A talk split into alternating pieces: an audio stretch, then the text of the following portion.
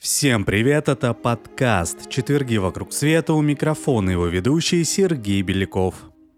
Еще в начале 20 века простой порез мог оказаться летальным. Например, отец Владимира Маяковского умер от заражения крови из-за того, что уколол палец иголкой, сшивая бумаги. Медицина тех лет просто не обладала антибактериальными средствами, способными эффективно справляться с бактериями стриптококками – Сегодня мы вам расскажем о том, как советские химики изобрели лекарство, спасшее тысячи жизней. Одним из центров, где проблему с отсутствием антибактериальных средств удалось решить, стал Свердловск. Благодаря усилиям химика Исаака Постовского и его исследовательской группы, к началу Великой Отечественной войны здесь был синтезирован препарат сульфидин и сформирован центр сульфамидной терапии – это спасло десятки тысяч жизней раненых солдат, прибывавших с фронтов Великой Отечественной войны на лечение в госпитале Свердловска. Лекарство помогло также тысячам людей, страдавших поражением легких.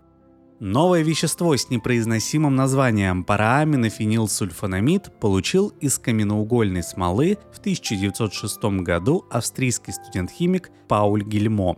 Вещество увеличивало эффективность окрашивания, давая оранжевый цвет – и заинтересовала химиков немецкой компании IG Farben Industrie, которые в то время экспериментировали с анилиновыми красителями. На его медицинские качества обратили внимание гораздо позже. В начале 1930-х годов глава Института патологии и бактериологии фармацевтической компании Bayer, которая входила в группу IG Farben Industrie, доктор Герхард Домак, заметил, что в организме подопытных мышей оранжевый эффективно справляется со стрептококками. Страдающие пневмонией и менингитом мыши после введения препарата быстро поправлялись. Скоро доктор Дамак испытал эффект на людях. Его собственная дочь, работавшая вместе с ним в лаборатории, поранила руку. Началось гноение. И прежде чем ампутировать конечность, ученый рискнул. Он ввел дочери экспериментальное вещество. Все кончилось благополучно девушку спасли.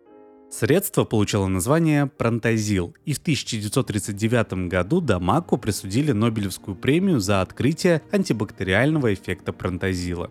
Денег он, правда, не получил. Ученого на неделю арестовала гестапо, и он воздержался от премирования. С 1935 года начинается то, что историки сейчас называют гонкой за сульфидин – Сразу несколько научных центров в мире начали попытки синтезировать аналогичные вещества. К 1936 году французы Жак и Тереза Трефо из Института Пастера обнаружили, что оранжевый цвет бывшего красителя не играет антибактериальной роли. Попав в организм, молекула красителя расщепляется, сбрасывая оранжевый окрас. Если пронтозил компания Bayer запатентовала, то чистое вещество сульфаниламид осталось вне патента. Так оно оказалось доступным химикам и медикам для дальнейших работ. Советском Союзе опыты с сульфаниламидом и его производными начались в двух научных центрах. В Москве на площадке Всероссийского научно-исследовательского химико-фармацевтического института в НИХФИ и в Свердловске группой Исаака Постовского, возглавлявшего кафедру органической химии Уральского индустриального института, ныне УРФУ. Как рассказывает доктор исторических наук Константин Бугров, к тому времени Постовский по уральским меркам был большим ученым. Учился он в Мюнхене, в лаборатории Нобелевского лауреата Ханса Фишера. Приехал в Свердловск в середине 1920-х. Успешно работал в УПИ, а также в Уральском филиале Академии наук СССР. И вдруг совершает революцию – пересаживается с очень понятной, почтенной и кормящей сферы промышленной углехимии в сферу фармацевтической химии, малопонятную и, в общем-то, никому здесь не нужную. Не исключено, что Свердловский ученый, будучи большим умом, понял, что тема, которой он занимался прежде, имеет исследовательские лимиты. При этом он следил за модными веяниями в науке и смог вовремя оценить потенциал наработок Дамакка. К 1937 году группа Постовского синтезировала больше 25 разных препаратов сульфиноламидной группы. Один из них, сульфаперидин, стал известен как сульфидин и чуть позже пошел в производство. Процесс его получения уральцы описали и опубликовали на 4 месяца раньше группы Лайонеля Уитби из Великобритании. Но группа в Нихфи была еще быстрее и, видимо, убедительнее для Кремля. В Нихфи произвел свою формулу, быстрее ее клинически обкатал, и москвичи первый раунд этой гонки выиграли. Но важно в этой истории то, что в СССР появилось два центра, которые научились делать сульфамидные препараты. Это могучий головной Московский институт и провинциальный ученый Постовский. Понятно, что их ресурсы были несопоставимыми, и важно то, что Постовский свою работу не бросил, продолжая совершенствовать формулу. На этом пути Постовский сделал второй судьбоносный шаг. Наверное, впервые в истории уральской науки он вошел в альянс с ведущими свердловскими медиками, хирургом Борисом Кушелевским и Евгенией Кроль-Клеванской. Это способствовало скорейшему прохождению клинических испытаний сульфидина и внедрению его в производство на Свердловском фармацевтическом заводе.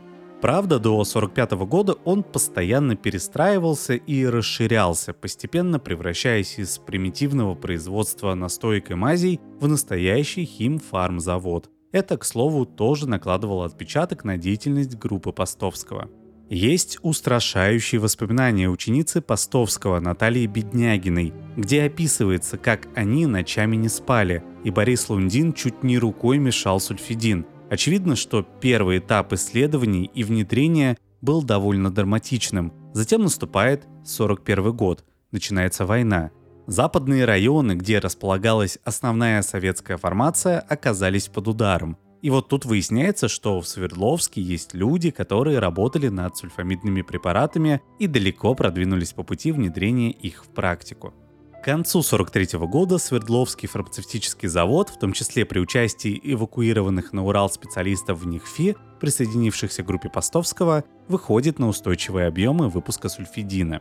По воспоминаниям советских военных медиков, препарат становится их главным лекарственным средством. При этом Наталья Беднягина писала в своих мемуарах, что сульфидин с фармзавода носили в разместившиеся в Свердловске военные госпитали буквально ведрами. Купить сульфидин можно и сегодня, но его историческая эра оказалась короткой. В 1944 году в США начали синтезировать пенициллин, и американская армия заканчивала войну уже с этим антибиотиком. Пенициллин оказался эффективнее и не вызывал таких тяжелых побочных следствий, включая рвоту, как сульфидин. Постовский придумал еще делать пасту для повязок на раны, но дальнейших разработок в этом направлении не было. Группа ученого в конце 40-х годов перешла на разработку противотуберкулезных препаратов. Еще одна его ученица, Зоя Пушкарева, работала позже по заказу атомной промышленности над лекарством от облучения и на гребне этого успеха над лекарствами от рака.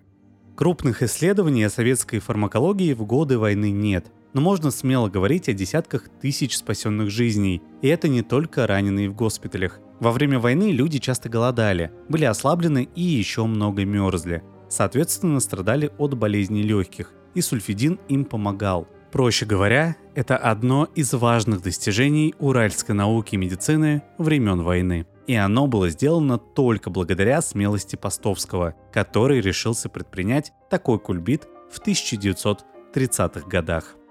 А на этом все. Это был подкаст «Четверги вокруг света». До новых встреч!